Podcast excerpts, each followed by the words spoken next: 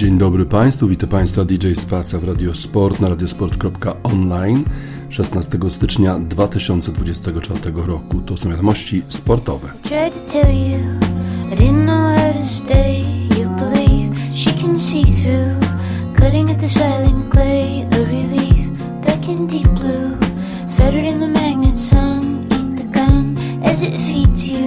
Spitting up the oxygen once again.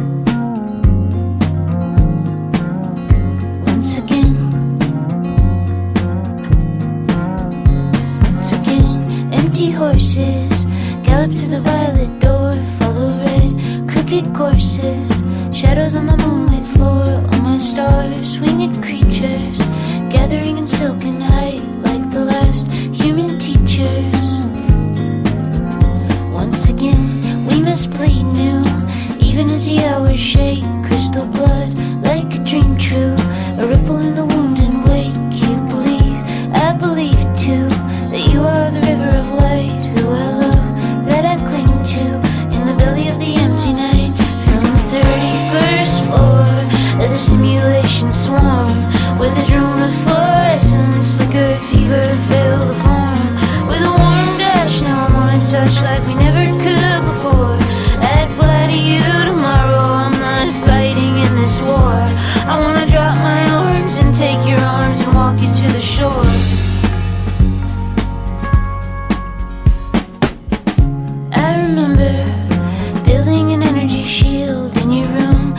like a temple Swallows in the windless field, very thin with your mother.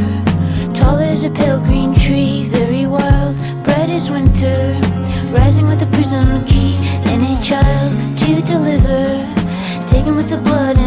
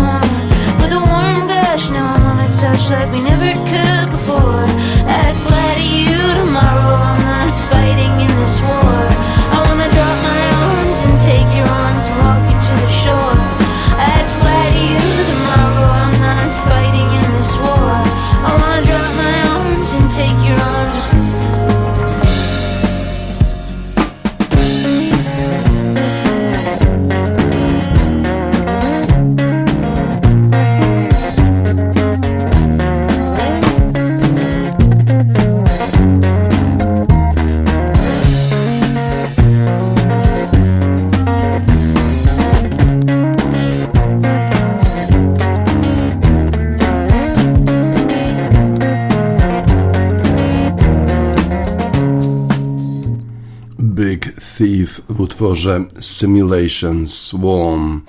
Właśnie taką falą zalali zawodnicy Green Bay Packers, e, faworytów zespół Dallas Cowboys. Co to się stało?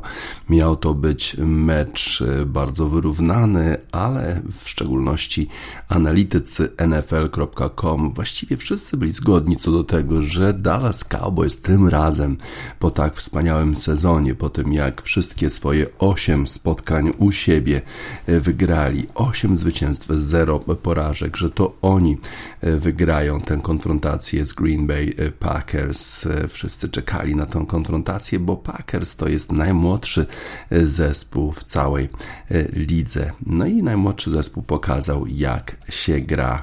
W szczególności Jordan Love to jest rozgrywający zespołu Green Bay Packers, który został następcą Arona Rodgersa. Wydawało się, że zupełnie nie jest gotowy przed tym sezonem przed meczem takim inauguracyjnym z Chicago Bears Jordan Love nie był specjalnie doceniany.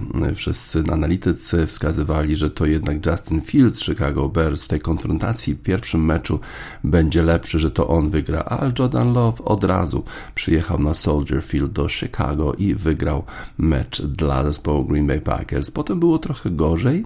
Green Bay Packers grali słabiej. Wydawało się, że to jednak może nie być ten następca wielkich quarterbacków Green Bay, ale jak już się zbliżał postseason, jak już się zbliżały playoffy, to Jordan Love zaczął grać rewelacyjnie. Był jednym z najlepszych quarterbacków już pod koniec sezonu. No i potem przyjechał na AT&T Stadium, stadion w Dallas, zbudowany za 2 miliardy dolarów, zespół warty 9 miliardów dolarów. Jerry Jones, właściciel tego zespołu, Mike McCarthy, trener, który wcześniej poprowadził Green Bay Packers do Super Bowl.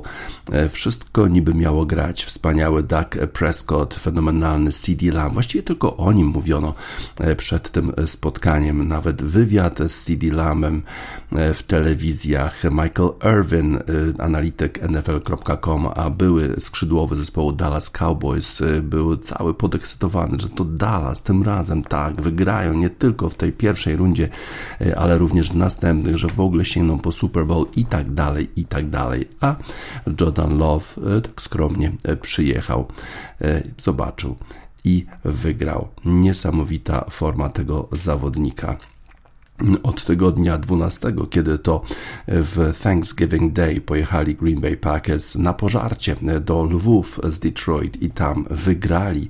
Od tego momentu Jordan Love naprawdę jest w świetnej formie. No i w niedzielę nie było inaczej. Ten zawodnik pokazał, że jest prawdziwym następcą Arona Rodgersa.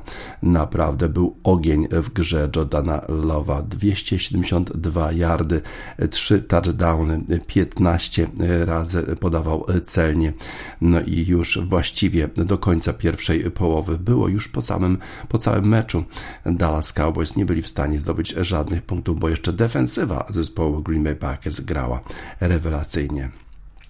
A po drugiej stronie ten gwiazdor Doug Prescott, który tak świetnie spisywał się w sezonie zasadniczym 8 zwycięstw u siebie, wyglądał fatalnie. W ogóle wyglądało na to, jakby był naprawdę Doug Prescott bardzo, bardzo stary. Poruszał się wolno, tak jakby w ogóle nie należał do tej ligi. Właściwie e, oprócz tych porażek na wyjeździe z zespołami, które awansowały do playoffów, to w tym sezonie Doug Prescott grał bardzo, bardzo dobrze. Mówiło się nawet o tym, że można mu przyznać tytuł MVP, Most Valuable Player. No i gdyby nie Lamar Jackson, który świetnie gra w Baltimore Ravens, to być może to właśnie tak Prescott zdobyłby ten tytuł, ale przyszedł na ten mecz kompletnie nieprzygotowany. W ogóle ta presja, którą muszą odczuwać. Wszyscy zawodnicy Dallas Cowboys wydaje się być dla nich nie do zniesienia. Za każdym razem, kiedy są faworytami, to odpadają 9 miliardów wartości ten zespół. No i tutaj w pierwszej połowie nie byli w stanie zrobić praktycznie nic. Doug Prescott dwa razy podawał do przeciwnika. Kompletnie nie, nie radził sobie z obroną zespołu Green Bay Packers. Właściwie ta kombinacja Prescott-CD Lamb w ogóle nie zadziałała w tym spotkaniu spotkaniu. CD Lamb zagubiony, w ogóle nie wiedział, gdzie te piłki e, są podawane przez Daka e, Prescotta. Być może e, sam wynik jest trochę mylący, bo przecież chyba z 32 punkty zdobyli w tym meczu zawodnicy, e, zawodnicy Dallas Cowboys, ale pamiętajmy o tym, że było już 48 do 16 i wtedy Green Bay Packers zdjęli z boiska Jordana Lowa, żeby go oszczędzać na następne spotkanie. Zdjęli też kluczowych zawodników defensywy, również e, swojego running backa, no i wtedy dopiero Dallas Cowboys zaczęli zdobywać punkty, kiedy już naprawdę e, za późno. Trener defensywy zespołu Dallas Cowboys, Dan Quinn, w tym roku spisywał się rewelacyjnie. Mówiło się o tym, że Dallas w ogóle ma najlepszą defensywę w całej lidze. No ale teraz przyszedł na to spotkanie i Matt LeFleur, czyli trener zespołu Green Bay Packers, pokonał go jak chciał. Już nawet pierwsza, pierwszy drive zespołu Green Bay Packers, 12 zagrywek, 75 yardów, metodyczna metodyczna gra i touchdown. Właściwie nic nie był w stanie zrobić Dan Quinn i jego defensywa, a potem jeszcze defensywa Green Bay Packers zdobyła dwukrotnie punkty po przechwyceniu piłki od Daka Prescotta, a potem jeszcze do pracy wziął się Aaron Jones, running back zespołu Green Bay Packers, również przechodził przez defensywę Dallas Cowboys jak przez masło. Najpierw trzy zagrywki touchdown, pięć zagrywek touchdown, osiem zagrywek i dziesięć zagrywek i wszystko to się kończyło touchdownami dla zespołu Green Bay Packers, defensywa zespołu Dallas Cowboys pod wodzą Dana Quinna właściwie nie istniała, a przecież mówiło się o tym, że Dan Quinn może być następnym trenerem zespołu Seattle Seahawks, bo tak świetnie spisuje się, e, tak świetnie prowadzi defensywę Dallas Cowboys. Po tym występie, po tym jak praktycznie nie dojechała defensywa Dallas Cowboys na to spotkanie, chyba Dan Quinn już nie będzie rozważany, nie będzie już tak rozchwytywany, jeżeli chodzi o pozycję e, trenerów w lidze e, NFL. Y, ta defensywa, y, a mówiło się o tym, Micah Parsons, wszyscy ci zawodnicy, gwiazdorzy zespołu Dallas Cowboys kompletnie nie poradzili sobie z najmłodszym zespołem w NFL Green Bay Packers, z Jordanem Lovem i z Aaronem Jonesem. Z kolei defensywa zespołu Green Bay grała fenomenalnie. Krytykowany był trener defensywy zespołu Green Bay Packers Joe Barry e, w ostatnich tygodniach, nawet w miesiącach, a teraz wszyscy chyba byli bardzo, bardzo mile zaskoczeni, jak ten zespół w defensywie był przygotowany, jak zamknął wszystkie możliwości e, rozgrywającemu Dakowi Prescottowi, jak obrona poradziła sobie z tym gwiazdorem CD Lambem, który przecież jako skrzydłowy Dallas Cowboys pobijał wszystkie rekordy, miał najwięcej yardów w tym całym sezonie, najwięcej touchdownów, wszystkie rekordy pobił, a tutaj przeciwko zespołowi Green Bay Packers nie był w stanie zrobić nic. Właściwie no, kilka takich podań już w tak zwanym garbage time, kiedy już, już naprawdę wynik był przesądzony, to wtedy dopiero CD Lamb zaczął jakkolwiek grać. Czy to jest koniec ery Mike'a McCarthy'ego? Wydawało się to niewyobrażalne przed tym spotkaniem, że ktoś taki, taki, taka legenda w sumie, jeżeli chodzi o ławkę trenerską, Mike McCarthy może e, zakończyć e, swoją pracę już po tym spotkaniu w Dallas, a przecież e, wydawało się, że zespół Dallas pod wodzą Mike'a McCarthy'ego ciągle czyni postępy w sezonie zasadniczym, grał naprawdę bardzo dobrze, był to chyba jeden z najlepszych sezonów w ogóle, jeżeli chodzi o ten regularny sezon dla Dallas. W 2020 1923 roku e, zdetronizowali Filadelfię jako mistrz NFC East, no i mieli przecież przewagę własnego boiska Gdyby wygrali z Packers, to znowu graliby u siebie następne spotkanie. Nie musieliby jeździć do tych zimnych miejsc, żeby grać na wyjeździe w temperaturach poniżej zera. No tak, ale pierwsza runda u siebie, ciepełko, wszystko jest komfortowe, a oni przegrywają i to strasznie przegrywają. No i czy Jerry Jones, właściciel zespołu Dallas Cowboys, jeszcze to wszystko wytrzyma? A przecież kandydatów na zastępstwo dla Mike'a McCarthy'ego jest jest e, przynajmniej kilku. Mówi się teraz e, chociażby o Billu Belichicku, który zakończył swoją fenomenalną karierę e, w zespole New England Patriots. Czy ten charyzmatyczny e, trener e, mógłby e, zostać zatrudniony przez Jerego Jonesa. Wszystko jest teraz możliwe. Kojarzono Bela Beliczyka z zespołem Atlanta Falcons, no ale takie wyzwanie w America's Team w Dallas, gdzie sobie nikt nie poradził od lat 90., to byłoby niesamowite wyzwanie dla Bela Beliczyka, które na pewno chęt, którego na pewno chętnie by się podjął. No, co prawda Bill Beliczyk to już 72 lata, ale przed przecież ogień w dalszym ciągu jest. W dalszym ciągu chciał e, jednak kontynuować swoją karierę coacha w zespole New England Patriots. Tam nie wyszło, no ale tam personel był dużo, dużo słabszy niż ten, który jest dostępny w Dallas Cowboys z Dakiem Prescottem, CD Lamem i, i kilkoma innymi jeszcze gwiazdorami. Ciekawe, jak ta sytuacja będzie się rozwijała. Na razie cieszą się w Green Bay, bo Jordan Love zagrał fenomenalnie. Passer rating 157,2 to jest najwyższy passer rating dla quarterbacka właściwie w całej erze Super Bowl zespołu grającego na wyjeździe. Niesamowita forma Green Bay Packers. Ciekawe, czy poradzą sobie, jak pojadą do San Francisco, bo z kolei tak jak Dallas Cowboys słabo gra przeciwko Green Bay Packers, to Green Bay Packers historycznie w ostatnich latach bardzo słabo sobie radzi z zespołem San Francisco 49ers i na pewno nie będzie tak, że zespół San Francisco tak się podda łatwo jak Dallas Cowboys, ale na razie wszyscy świętują w Green Bay. Green Bay, miasteczko 100 tysięczne w stanie Wisconsin. Adda pojechali do Dallas, wielkiego miasta, przy oświetleniu, przy tych wszystkich luksach, w prime time w niedzielę pojechali, wygrali. No zobaczymy, jak sobie dalej poradzą. Pedro the Lion, American Football, Nick Wickerson, Dragon in Your Brothers.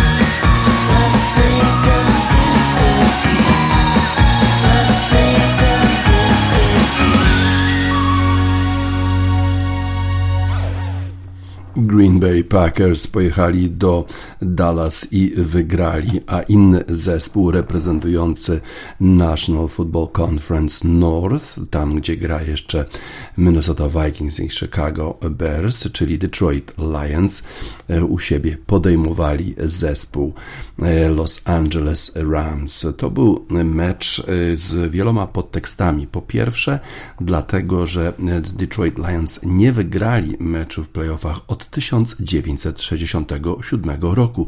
W związku z tym bardzo często pokazywano na trybunach zespołu Detroit Lions na Ford Field takiego jednego kibica, który e, miał właśnie season ticket, czyli miał taki e, karnet na mecze Detroit Lions właśnie od tego czasu i to on był świadkiem e, tego zwycięstwa w 1967 roku. No niestety pan już ma 89 lat, ale bardzo, bardzo dopingował zespół Detroit Lions. Oprócz tego pana pokazywano e, również gwiazdę rapu, e, no bo przecież jednym z wielkich kibiców zespołu Detroit Lions jest Eminem i on e, również przez długi czas przecież musiał zmagać się z tym, że Detroit Lions nie wygrywali, praktycznie nie awansowali do playoffów, a teraz była okazja, żeby to wszystko nad inny e, podtekst e, tej rywalizacji pomiędzy zespołem e, Detroit Lions a Los Angeles Rams jest dosyć dziwna sytuacja, w której to kilka lat temu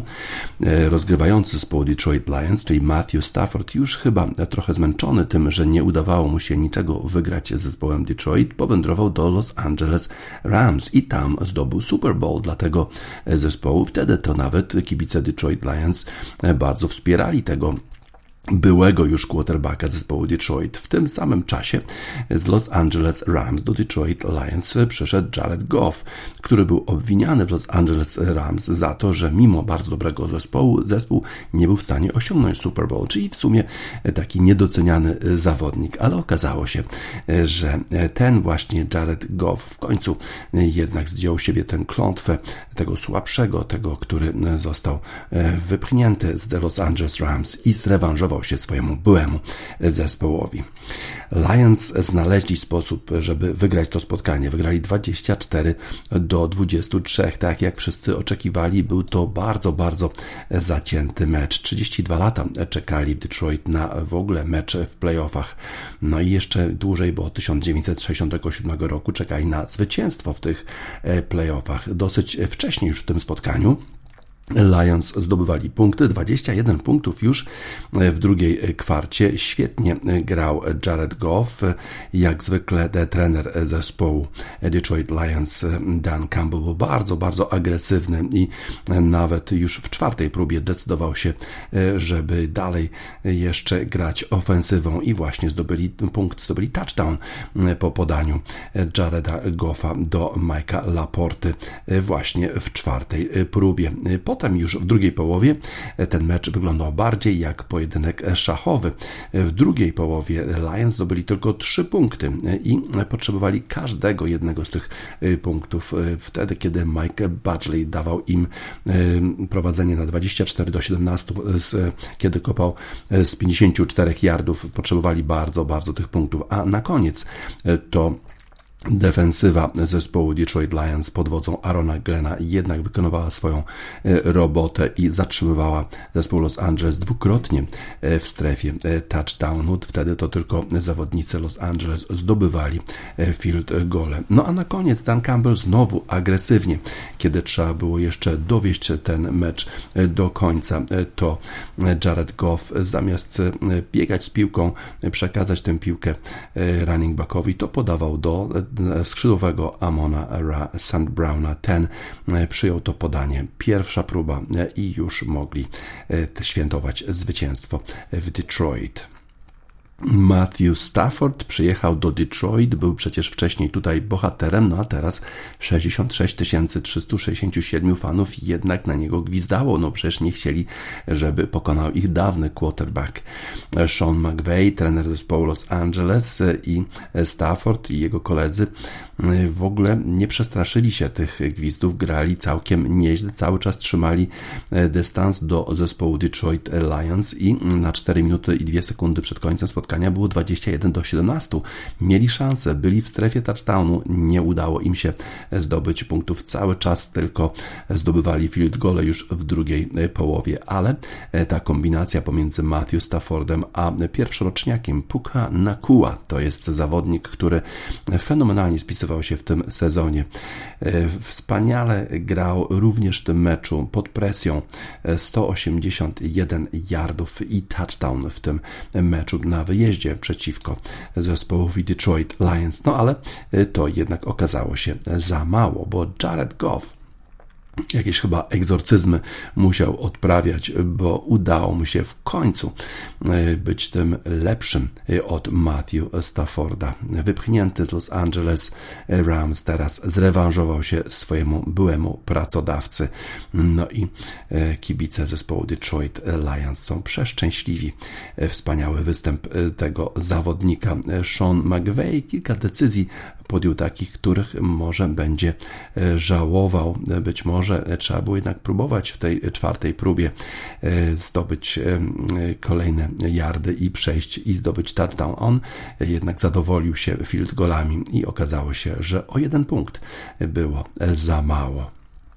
Dan Campbell e, to jest trener zespołu Detroit Lions, który wsławił się tym, że w meczu przeciwko Dallas Cowboys na koniec sezonu e, trzykrotnie aż próbował konwersję za dwa punkty, mimo tego, że za każdym razem coś sędziom się e, nie podobało. Nie udało mu się wtedy, przegrał w zasadzie jednym punktem tylko, a przecież mógł zremisować i jeszcze walczyć w dogrywce. Nie, on chciał wygrać, no i właściwie tylko decyzja sędziów pozbawiła go tej wygranej. I w dalszym ciągu Dan Campbell bardzo agresywnie pokazuje wszystkim, że jest w stanie grać z Jaredem Goffem i swoimi zawodnikami, że nie przestraszył się tego niepowodzenia przeciwko Dallas Cowboys. W dalszym ciągu, w czwartych próbach próbuje zdobyć touchdown, nie zadowala się field golami i to właśnie stanowiło, stanowiło o różnicę. Świetnie grali obydwaj rozgrywający Jared Goff, passer rating 121,8, Matthew Stafford 120. Mm, bardzo wyrównane spotkanie, w którym to jednak Detroit Lions okazali się e, zwycięzcy. No i co? I teraz można już wyłączyć ten hałas o tym, że nie wygrali meczu w playoffach od 1967 roku, że od 32 lat nie byli w playoffach i tak dalej, i tak dalej, bo teraz to już wszystko nie ma znaczenia. Peter McPolan, turn off the noise, wyłącz ten hałas.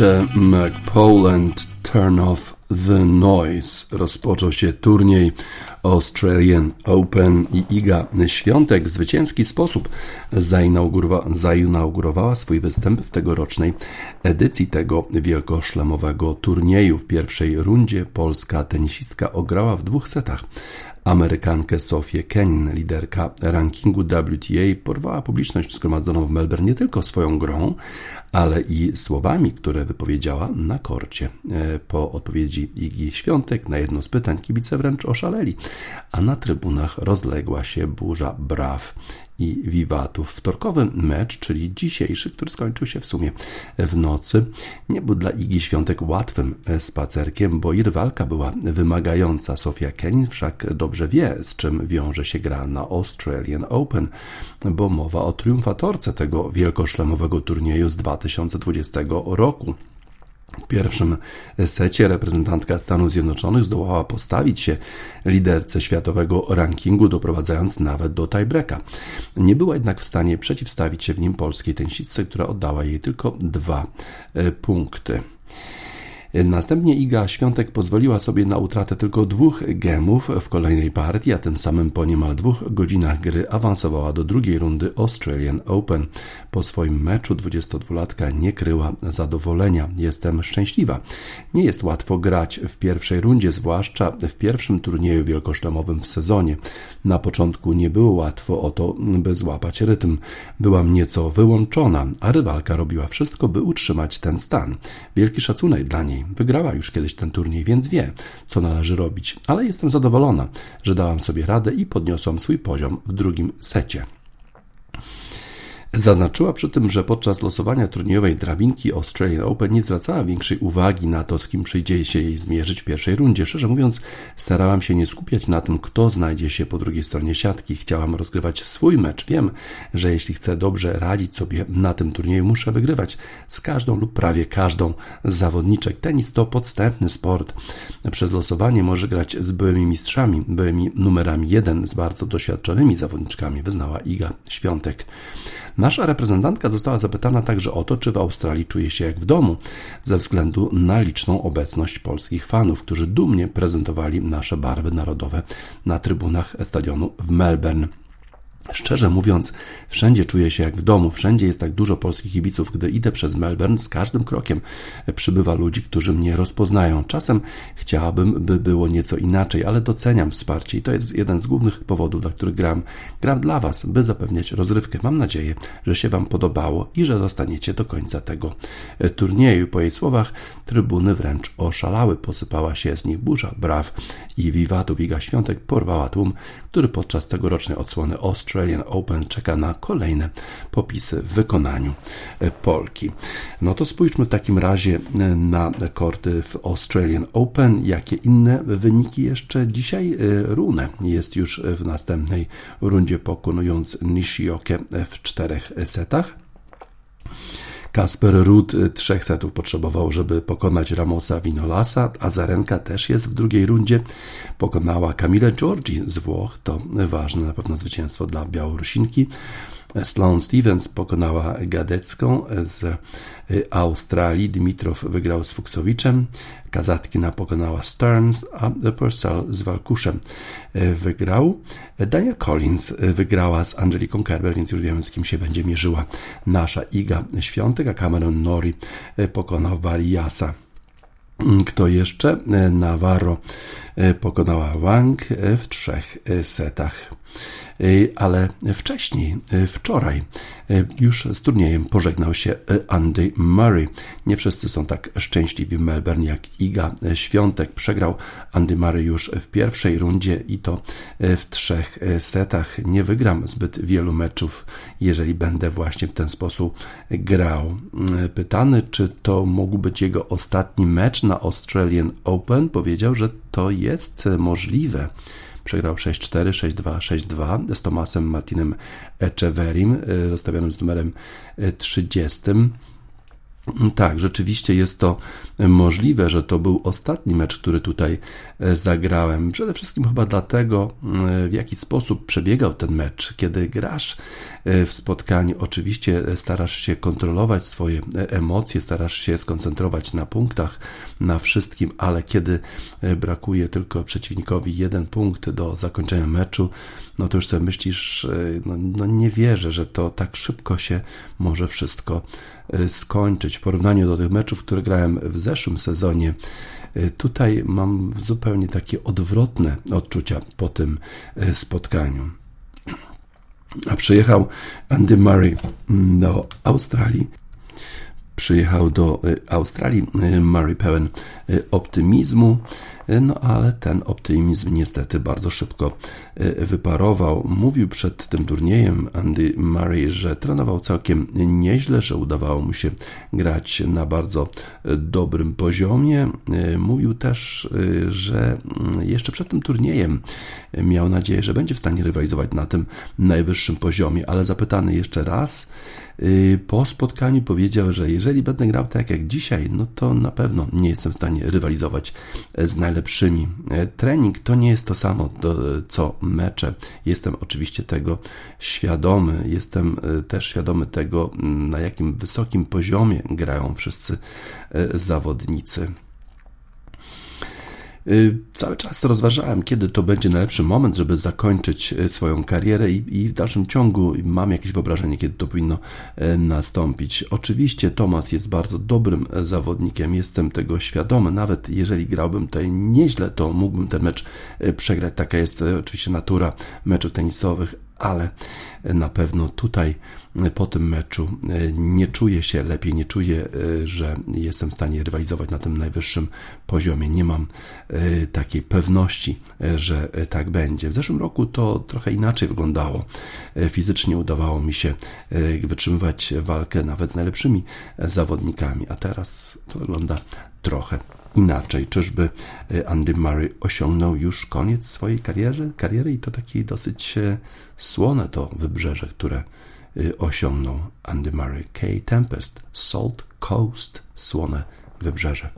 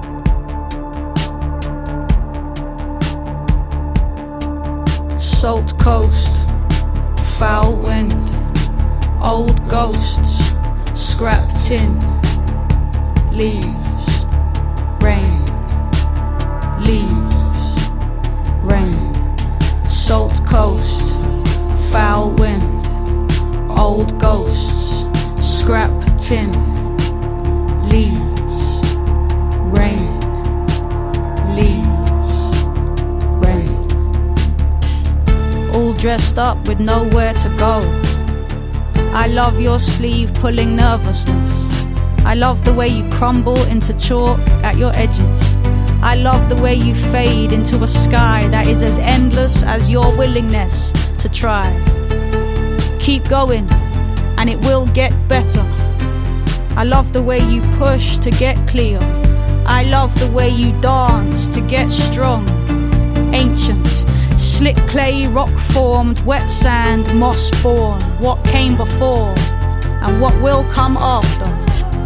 Beneath the orderly cues, the bad moods, the nice views, the have nots and have tos, the night shifts in flat shoes, the discarded masks, the empty tubes, the colds, the flus, the reds, the blues, the buy to let, the play to lose, the white ace, the grey goose, the Michelin star, the fast food the straight lies, the strange truth. I can hear the deep rasp of your laughter, joyful. Beneath the stifled resentments and microaggressions, all part of the fabric, the tension woven so tight it defies its dimension. The see but don't feel, the know but don't mention. There you are, hedonistic, self destructive, insecure trying to get away from the mistakes you made before. Salt coast, foul wind, old ghosts, scrap tin, leaves, rain, leaves, rain, salt coast, foul wind, old ghosts, scrap tin, leaves, rain, leaves, rain. Veering interchange, I appreciate your efforts. Acknowledging your privilege but prone to backstepping, sure. It's not by our past that our future will be measured. It's by the very moment that we're slumping in disheveled. Six hours into some TV show that tastes like the feeling of pizza.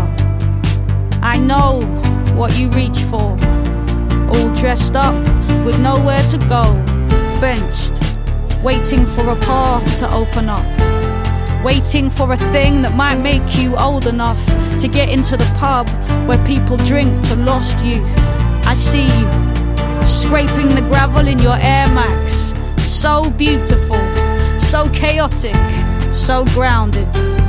Home, concrete and loam, brick dust and loams, wood floors, screen doors, and a place of your own. Pay it off the rest of your life. But who's asking? Restless. The damp night approaching, distilling the heat. Too long on your feet, now you want to be free from the strain of what's done in your name. Every single inch of you is somebody's claim. The familiar refrain of their glory and your shame. You just want to keep moving. The energy contained is spilling out and making trouble for you. Nothing is the same. You got out from underneath the weight of suffer and obey, the tyranny and hate of Britannia rules the waves, and now you swing your hips as you go strutting down the lane. I love you when I see you, this plain, your salt coast, your foul wind. Your old ghost, your scrap tin, the browning of your leaves and the greening of your rain, salt coast foul wind, old ghosts, scrap tin, leaves, rain, leaves, rain, salt coast, foul wind, old ghosts, scrap tin, leaves, rain,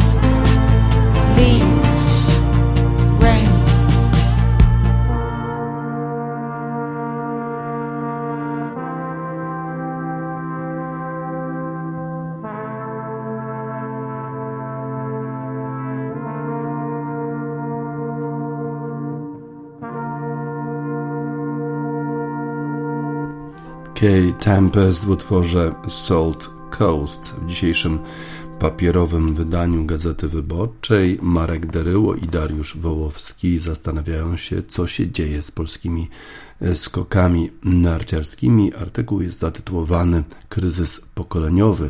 Być może tak trudnego momentu polskie skoki nie przeżywały od trzech dekad.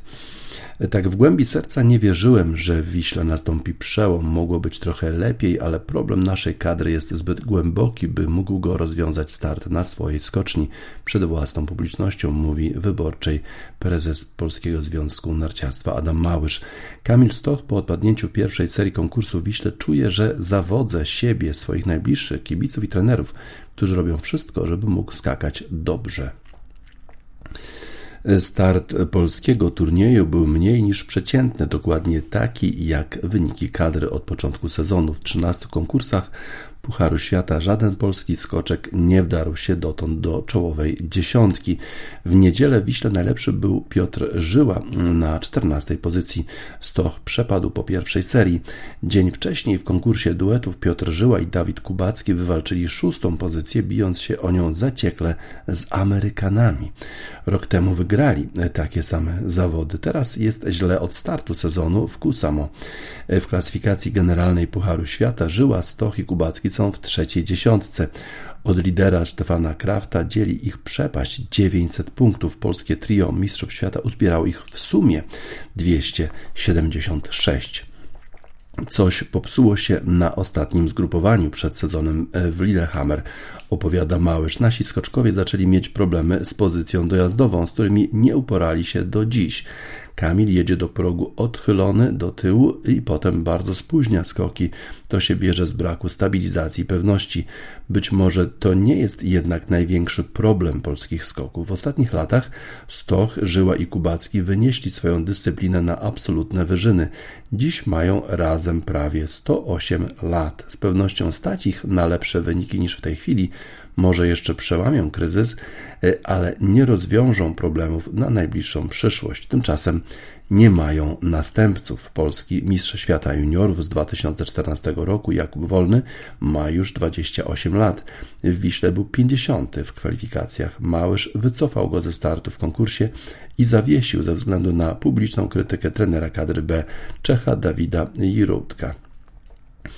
Skoczek wyznał, że zaczął skakać po swojemu, bo uwagi szkoleniowca przynosiły same złe skutki. Kiedy ja lub trener kadry A Tomasz Turnbyśler rozmawiamy z Jirołtkiem, jego uwagi przekazywane zawodnikiem wydają nam się celne i merytoryczne.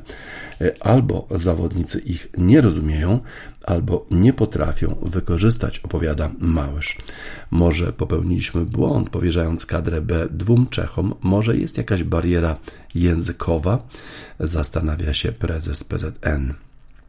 Inny z polskich talentów, wicemistrz świata juniorów z 2012 roku, Aleksander Zniszczą 8 marca skończy 30 lat i jak do tej pory w konkursach Pucharu Świata zaledwie dwa razy był w czołowej dziesiątce i to dawno. W niedzielę w Wiśle wylądował na 20 pozycji. 28-letni Andrzej Stękała był w drużynie, która w 2020 roku w Planicy walczyła brąz Mistrzostw Świata w lotach. Rok później powtórzył ten sukces na Mistrzostwach Świata w narciarstwie klasycznym w Oberstdorfie. W tamtym wspaniałym 2021 roku w zawodach Pucharu Świata w Zakopanem był drugi. Potem nastąpiła zapaść w Wiśle przepadł w kwalifikacjach razem z najbardziej niespełnionym polskim skoczkiem Maciejem Kotem. 32-letni Kot miał być gwiazdą. W 2017 roku wygrał dwa konkursy Pucharu Świata, ma medale z Igrzysk i Mistrzostw Świata zdobyte z drużyną. W ostatnich sześciu sezonach Pucharu Świata wywalczył ledwie 86 punktów. W jednym konkursie można zdobyć 100 czy Polska jest krajem zmarnowanych talentów? Dzień przed inauguracją polskiego turnieju w Skrzypnem odbył się pogrzeb Mateusza Rutkowskiego, pierwszego polskiego mistrza świata juniorów. W 2004 roku wykluczonego z kadry za alkohol, łamanie dyscypliny i nadwagę. Wypowiem się jako członek drużyny, w której był Mateusz i która odnosiła z nim sukcesy, powiedział Stoch. Będzie nam go brakowało, jeśli chodzi o sport, a to, co wydarzyło się, powinno być przestrogą na przyszłość, jak można pomóc i zapobiec tak dramatycznym sytuacjom. Urodzony w 1999 roku Paweł Wąsek wygrał FIS Cup w 2017 roku. Uchodzi za duży talent. W 2020 roku w Niżnym Tagile zajął szóste miejsce w Pucharze Świata w wieku 21 lat.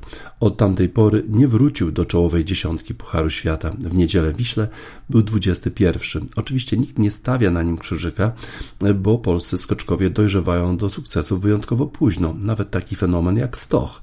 Jego pierwsze wielkie osiągnięcie to Mistrzostwo Świata w 2013 roku. Potem w dekadę zamienił się, zmienił się w kandydata na skoczka wszechczasów. Kacper Juroszek, rocznik 2001, Jan Habdas 2003, siostrzeniec Małysza Tomasz Pilch 2000. Żaden z nich nie znalazł się w dziewięcioosobowej kadrze na konkurs Wiśle. Mamy talenty, ale one nam giną. Nie chcę atakować młodzieży, ale jest ona teraz specyficzna. Dużo oczekuje od PZN, mniej od siebie. Kiedy słyszę, jak młodzi mówią, że wkładają w trening 100%, mocno się dziwię. Dziś, żeby osiągnąć sukces w skokach, trzeba im poświęcać 24 godziny dobę, a nie dwie godziny dziennie, komentuje Małysz. I dodaje, że dwa lata temu zatrudnił Tomasa Turnbichlera również dlatego, że w Austrii potrafił łowić i szlifować talenty. Chciałem, żeby to samo robił u nas, mówi prezes PZN, ale potem pochłonęła go praca z kadrą A, walka o medale tu i teraz. Musimy wrócić do planów na naszą młodzież.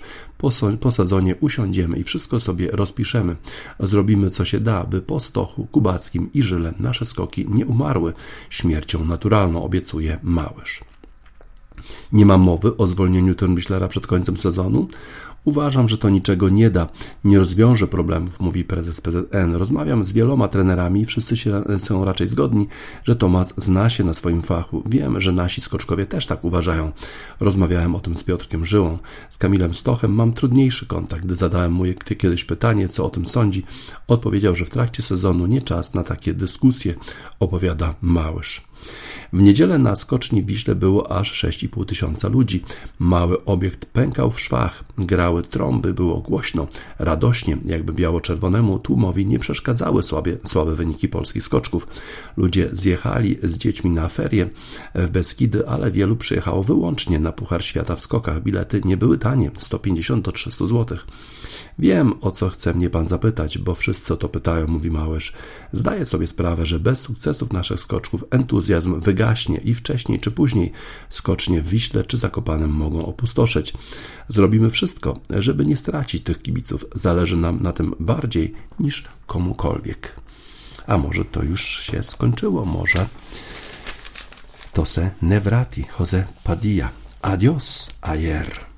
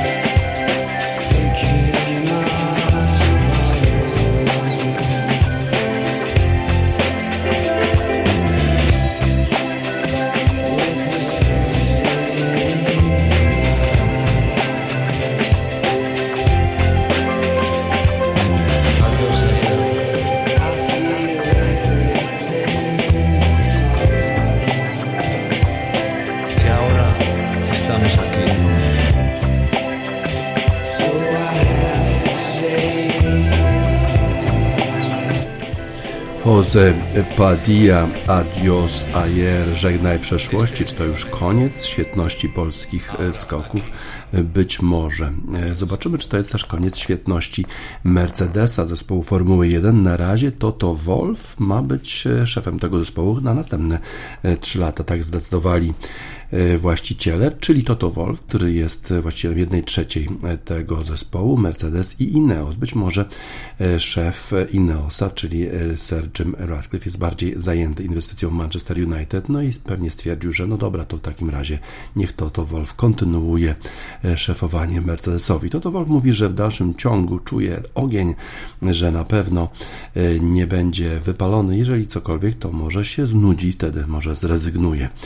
Toto Wolf Austrii o polskich korzeniach, jest szefem Mercedesa od 2013 roku i poprowadził ten zespół do wielkich sukcesów z Lewisem Hamiltonem. Teraz mają nowy samochód, mają go zaprezentować 14 lutego na torze Silverstone. A przypomnę, że dla zespołu Mercedesa jeżdżą Lewis Hamilton, wielokrotny mistrz świata i George Russell. Zobaczymy, czy w tym roku uda im się podjąć rywalizację z zespołem Red Bulla i Maxem Verstappenem, który to zdominował zeszły, zeszły sezon rozgrywek Formuły 1. Może widzą jakieś światełko w tunelu włodarzy Mercedesa. Crumb Tunnel.